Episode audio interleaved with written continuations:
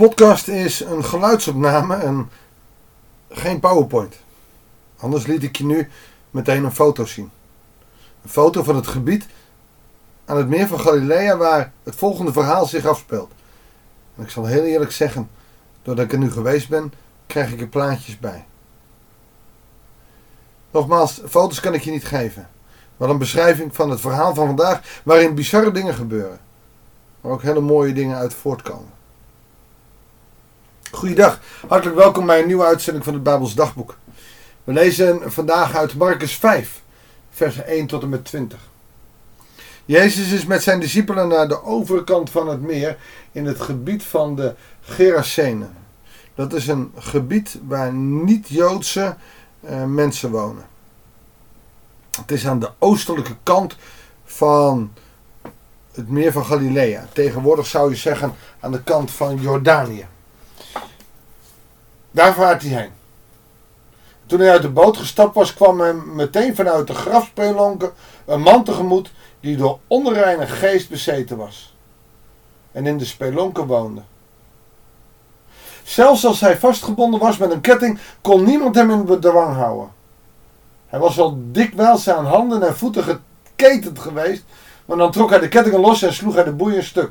En niemand was sterk genoeg om hem te bedwingen. Zo vast zit hij aan demonen. En die woont daar in het gebied van de Gerasenen.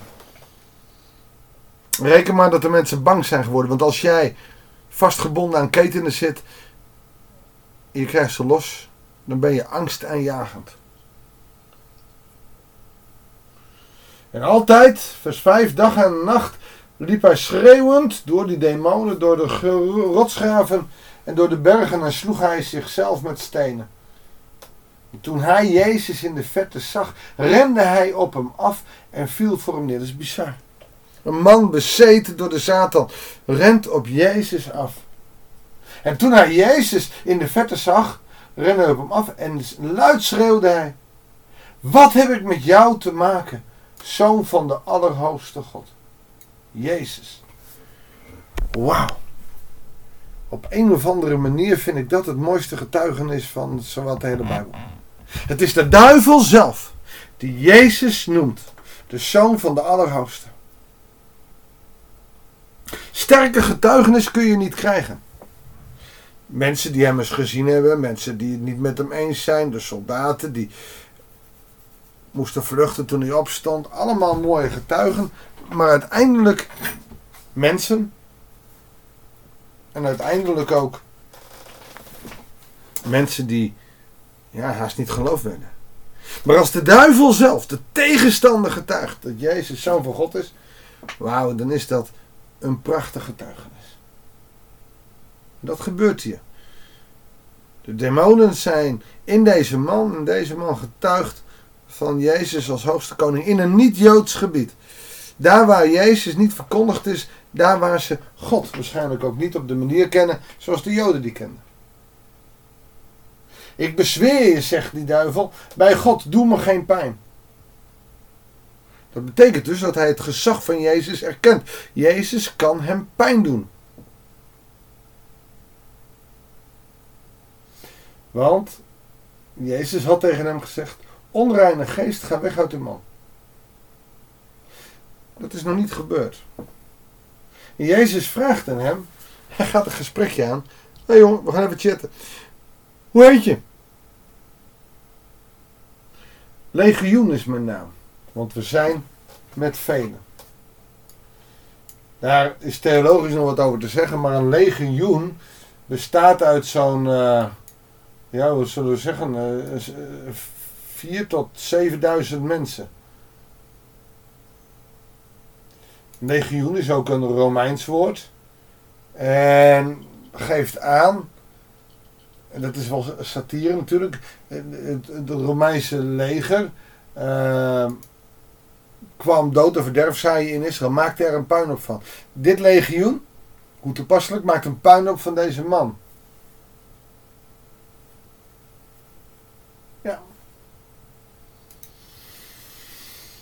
Hij smeekte hem dringend om hem niet uit deze streek te verjagen. Hij wil blijven. En nu liep daar de berghelling een grote kudde varkens te grazen. Moet niet denken dat het niets is. In die tijd was een varken zo wat een jaar inkomen. Dus als daar een hele kudde loopt, dan is dat vaak niet eens van één boer, maar is dat gewoon de kudde van een dorp. Zodat dat, uh, dat, dat die uitbesteed wordt aan een stel herders die, die daar op die varkens passen. En onreine geest smeken, stuur ons naar die varkens. Dan kunnen we bij hen intrekken. En stond daar toe. En toen de onreine geest de man verlaten hadden, trokken ze in de varkens. De kudde van wel 2000 stuks stormde de steile helling af, het meer in en verdronken in het water. Of het precies één varken van een jaar inkomen was, weet ik niet, maar het was erg duur. En er gaat daar voor een vermogen gewoon het water in. Bizar. De demonen trekken erin. Misschien wel 2000 demonen. En ze zijn ook meteen verdronken. Dus de demonen uit die man, maar ook de demonen uit de varkens, de demonen zijn niet meer. Waar ze naartoe zijn weten we niet, maar in ieder geval uit de man. De varkenshoeder hoeders sloegen op de vlucht en vertelden in de stad en in de dorpen wat ze hadden meegemaakt. En de mensen gingen kijken wat er was gebeurd. En ze kwamen bij Jezus en zagen de bezetenen daar zitten, gekleed en bij volle verstand. Dezelfde man die altijd bezeten was geweest door het legioen.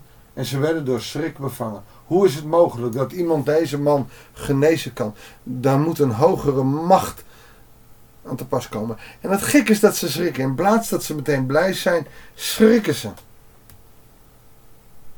Want als je deze man aan kan, dan is er wat gebeurd. Dan is deze kracht dus nog groter. En meteen zien ze de kracht van God in die persoon Jezus. Daarop drongen de mensen bij Jezus erop aan om het gebied te verlaten. Waarom? Ze zijn bang voor hem. En het heeft ze een hoop geld gekost. Toen hij in de boot stapte, smeekte de man die bezeten was geweest om bij hem te mogen blijven. Dat stond Jezus hem niet toe, maar hij zei tegen hem: Ga naar huis, naar uw eigen mensen en vertel hun wat de Heer allemaal voor u gedaan heeft en hoe hij zich over u ontfermd heeft. De man ging weg en maakte in Decapolis bekend wat Jezus voor hem gedaan had en iedereen stond verbaasd. Wat is die Decapolis? Dat is een Griekse term voor tien. Deca is tien. Uh, dat zijn waarschijnlijk tien dorpen met een uh, Griekse snit. Uh, die, die daar gelegen hebben. En in, die hadden zeg maar allemaal wel een eigen naam, maar noemden ze Decap Decapolis. Dus, dus een tien stad. Een verbond van tien dorpen. En daar mag deze man gaan evangeliseren vanuit dat wonder. Bezeten door Satan, genezen door God. En deze mensen hebben het goed gezien. God is sterker dan alle demonen. En daarom moeten we daar ook niet bang voor zijn. Maar moeten we,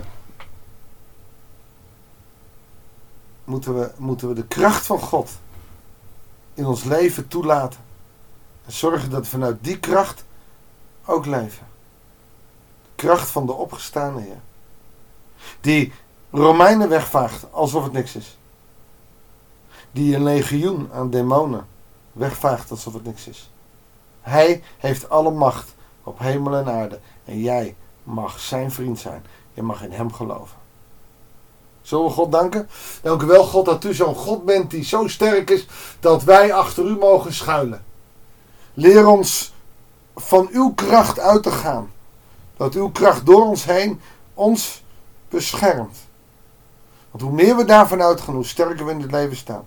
Heer, dat danken wij u en bidden wij u in Jezus' naam. Amen. Dankjewel voor het luisteren. Ik wens je voor vandaag God zegen. En graag tot de volgende uitzending van het Bijbels Dagboek.